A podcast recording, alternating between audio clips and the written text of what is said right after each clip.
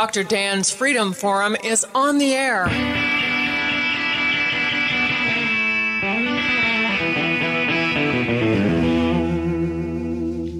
Never send to know for whom the bell tolls. It tolls for thee.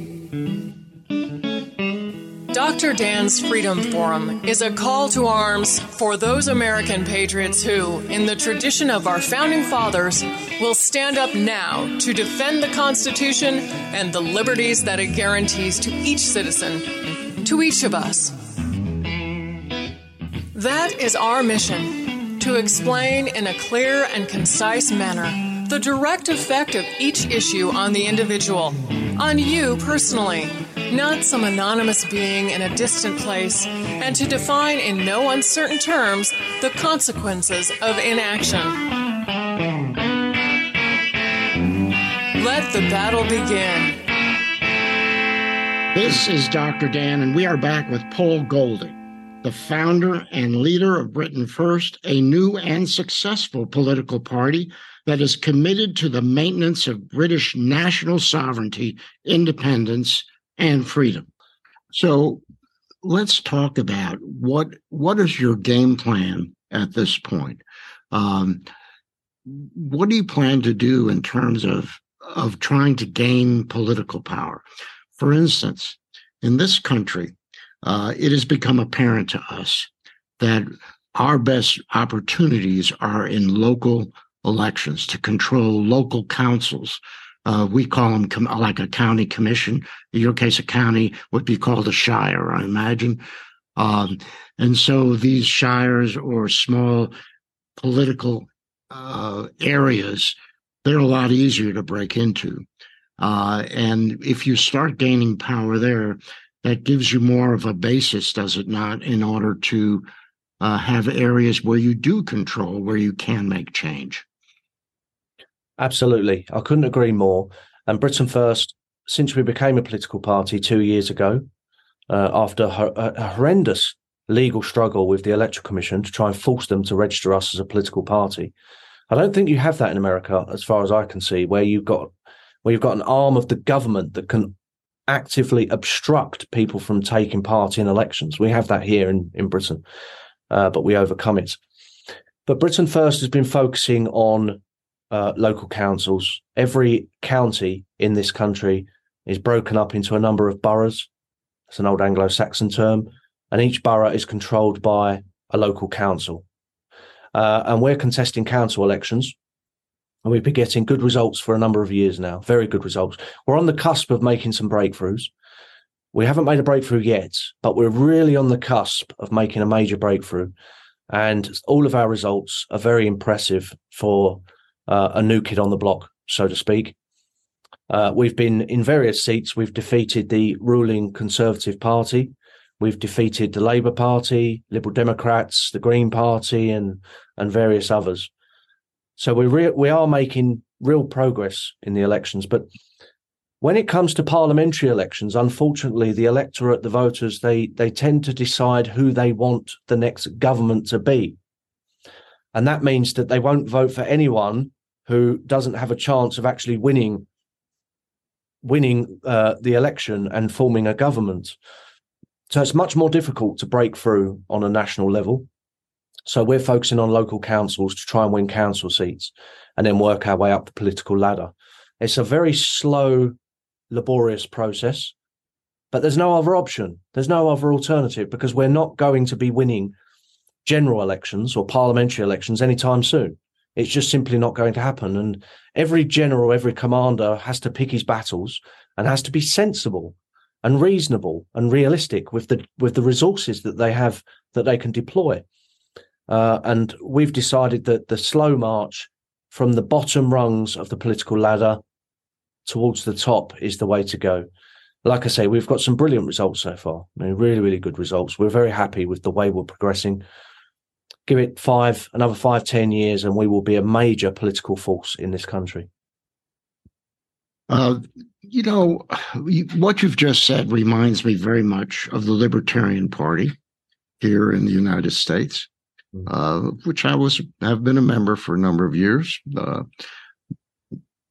and The Libertarian Party really, their principles are exactly the same principles as you and me. Mm. The Libertarian, our founders were libertarians, and that's what the Constitution is. And yet they are fighting the same battles that you are.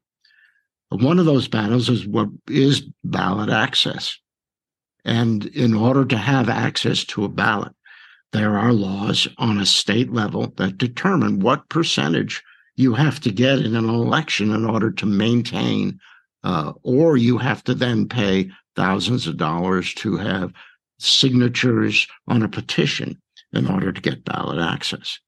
So the, the, the ballot, and again, when you ask people, you believe everything the libertarians believe, why don't you vote for them? They say, well, because uh, we don't want to waste our ballot. Uh, and it's the same exact problem that liber- that you're running into is is the same thing as here because they see that overall big umbrella of what goes on in Washington D.C. and they say I don't want to take a risk of losing a vote there but libertarians do have much more effect on local ballots.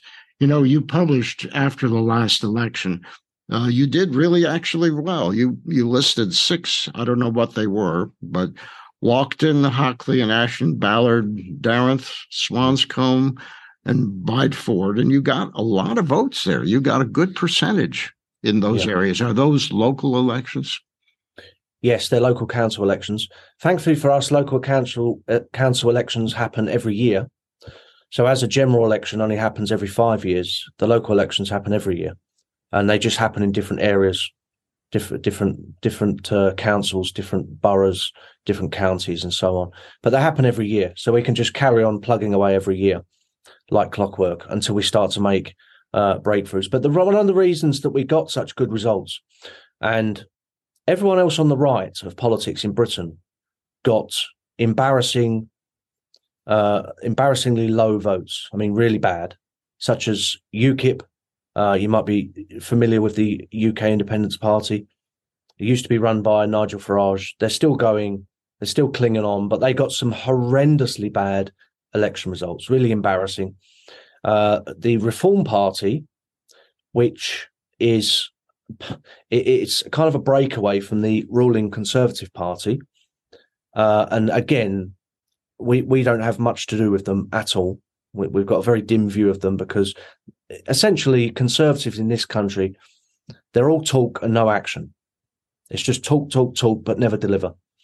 Uh, and reform the Reform Party, which was given a huge leg up by the media and by the political establishment, they were they stood over 500 seats and never got one elected, not a single one. Britain First was the only party on the right in this country that came out of the recent elections, the local elections, with some decent results, some decent percentages, and that's what we're looking for, because we can show people those percentages and say, look, we're not a wasted vote, we're doing very well.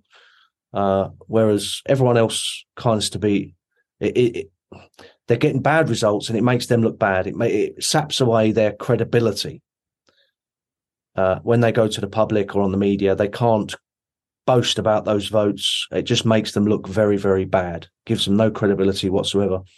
So we tend to, to stand in a small number of seats, focus our manpower, run professional campaigns with advanced electoral methods. And because of that, we punch far above our weight and we're doing better than any other right wing political party in this country. And that's what we intend to keep up. You know, we're both facing the same challenge. Okay. When you look on an international scale, there are some challenges which really trouble me and really worry me. Um, and you say, and I understand, if we, like you, go to try and take over small municipalities, small boroughs, and whatever. And you say, yes, it'll be a five to 10 year battle. The question is, do we have five to 10 years? And that's what concerns me and trouble, troubles me about what are the challenges we're facing uh, on an international level. The climate change hoax, which is an absolute lie. You and I know that the science doesn't support any of that. And the hoax, the climate is changing. We know that because it's been changing for 2 billion years. But the hoax is that anything we do is actually going to make a difference.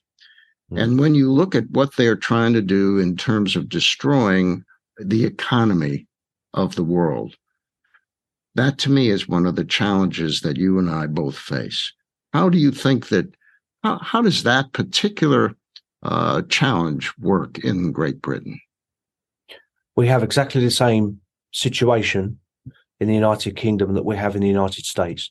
The ruling elite, which in, again encompasses the conservatives, as it as it does in America with the Republicans, the RINOs as Donald Trump calls them, uh, we have exactly the same situation. The entire political establishment, the media, all of them are all committed to the climate change hoax. Uh, and the reason they're doing that is because they want two things.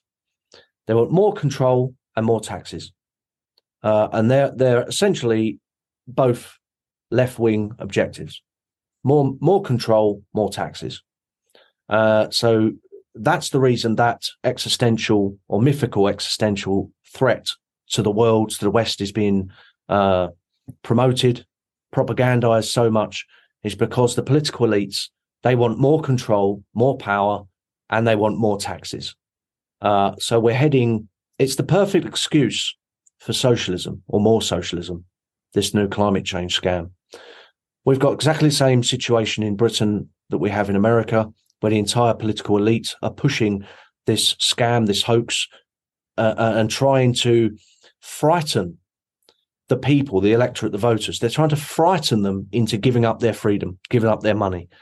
And that's a typical, and we see it in every single left wing socialist state or experiment over the last 150 years.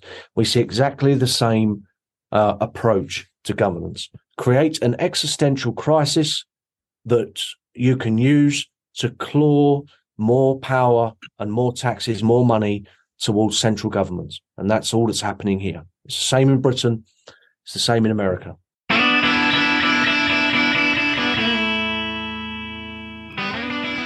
This is Dr. Dan, and we are back with Paul Golding, the founder and leader of Britain First, a new and successful political party that is committed to the maintenance of British national sovereignty, independence, and freedom.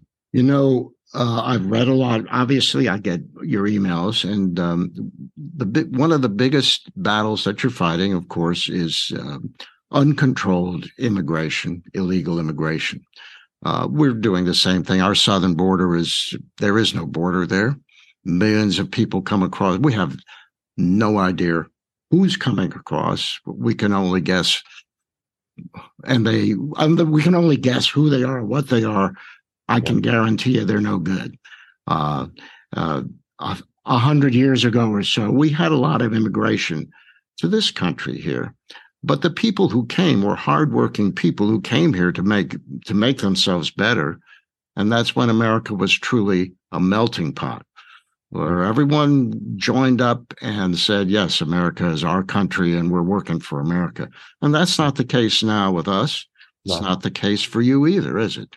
It's not we had a recent uh, incident. That's what the media call terror attacks now. They call them incidents. Uh, we had a terror attack recently with a, a, a, an African migrant that had come to this country, went on a stabbing spree and tried to run a lot of people over in Nottingham in central England. And then I think it was before or after, but, but very shortly, uh, very close to that, we had again an asylum seeker going on a stabbing spree in France, uh, in the Alps region. There's a big terror attack in France. Now we've seen the meltdown in France, which again, I, I tweeted up earlier today and I said, you know, the media and the political left are trying to blame what's going on in France on a number of factors that are just nonsensical and nothing to do with the situation whatsoever, uh, such as, you know, unemployment or poor prospects or all this other rubbish.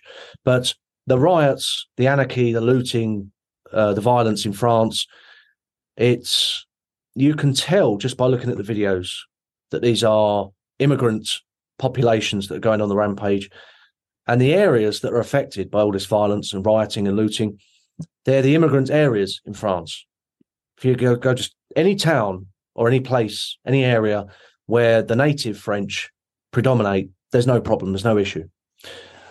Uh, so, all across Europe, and including in Britain, we've had uh, many, many terror attacks from either Islamic extremists or asylum seekers. We had Manchester Arena just down the road from me, where I am now. Uh, an asylum seeker walked into a Ariana Grande concert uh, several years back uh, and set off a nail bomb, killing lots of kids. Uh, so the West has embraced mass immigration and open borders and multiculturalism, but it's falling apart and it's going to get worse and worse. Coming back to what our long term strategy is with Britain First, we don't actually believe, or it's very highly unlikely that we'll be able to progress and grow as a political party and take power peacefully and reverse the situation peacefully. In our opinion, because of the establishment policies of open borders, mass immigration, and the, the woke attack on the native culture and so on, there's going to end up with a civil conflict in Britain. I think the same thing can be said for America. You've already had that uh, recently with uh, the George Floyd summer riots a few years ago. But I think America is going to balkanize uh, because uh, I was actually talking on this issue with my colleague Ashlea Simon, who's our party chairman. There's places in Manchester, for example, where you can go into one area at the bottom of a road and it's almost 100% Islamic or Pakistani, whatever you want to call it. You can drive one mile up the road and then you have an Orthodox Jewish community and you know you would you would think you was in Israel, and that's just a mile difference. You think so if multiculturalism was working, why aren't these community mixing? Why aren't why aren't all of these populations mixing? But they're not, and they're especially not in England, because there's certain parts of London, if you go to South London, it's predominantly you have a large black population. If you go to East London, it's a large Islamic, Pakistani, Bangladeshi population. If you go out to the suburbs, that's where the white Londoners live. And then there's towns all around Britain where you say, if I said to you Luton, you would think, oh, that's a Muslim town. Bradford, Muslim town. Blackburn, Muslim town. If I said to you Bury St Edmunds, and if you knew anything about England, if I said Bury St Edmunds, you'd think, oh, that's that's a, a nice white English town in, in East Anglia. But the populations, the immigrant populations, are not mixing with the natives. The natives are moving out of all the major towns and cities multiculturalism is not working. There's no there's no widespread melting pot in Britain. What's happening is the immigrants, migrants are coming into Britain, and then everyone is segregating. Everyone's creating their own areas, and it's the same all across Europe. You go to certain areas. You go to Brussels. Most of the town is North African, huge North African ghettos uh, where Islam predominates. Uh, and but you go up the road to Bruges, a nice town of Bruges, and it's almost 100% white Belgian. And uh, you have this process all across Europe, all across the West, where instead of the melting pot happening, it's resulting in segregation. And I think the longer this carries on, the longer it the longer it continues into the future, I, I, think within within 20 years, all across the West, you're going to have civil serious civil conflict breaking out, if not civil war. And I think some countries such as France are the ones that are the most far advanced. France and America, in my opinion, are the ones that are the most far advanced into this process, probably with Germany just behind. England is a, a, a, t- a tinder keg just waiting to go off because of establishment policies of mass immigration, open borders, and, and attacking the native culture throughout the entire establishment, the media, the education system, and so on. Uh, I think everything's going to end in tears our job as we see it is not to build a, a, political party to win government and but it's to it's to build the foundations to see what happens in the future in the future our populations our people are going to need something that they can turn to that's going to defend them that's going to that they can trust uh, uh, and that's what we like to think britain first is we're an incorruptible uncompromising patriotic nationalist party this is what we stand for. It's not open to compromise. It's not open to debate. We are pro British, pro English, pro white, uh, but we're also at the same time, we're not racist. We have a lot of black and ethnic uh, members.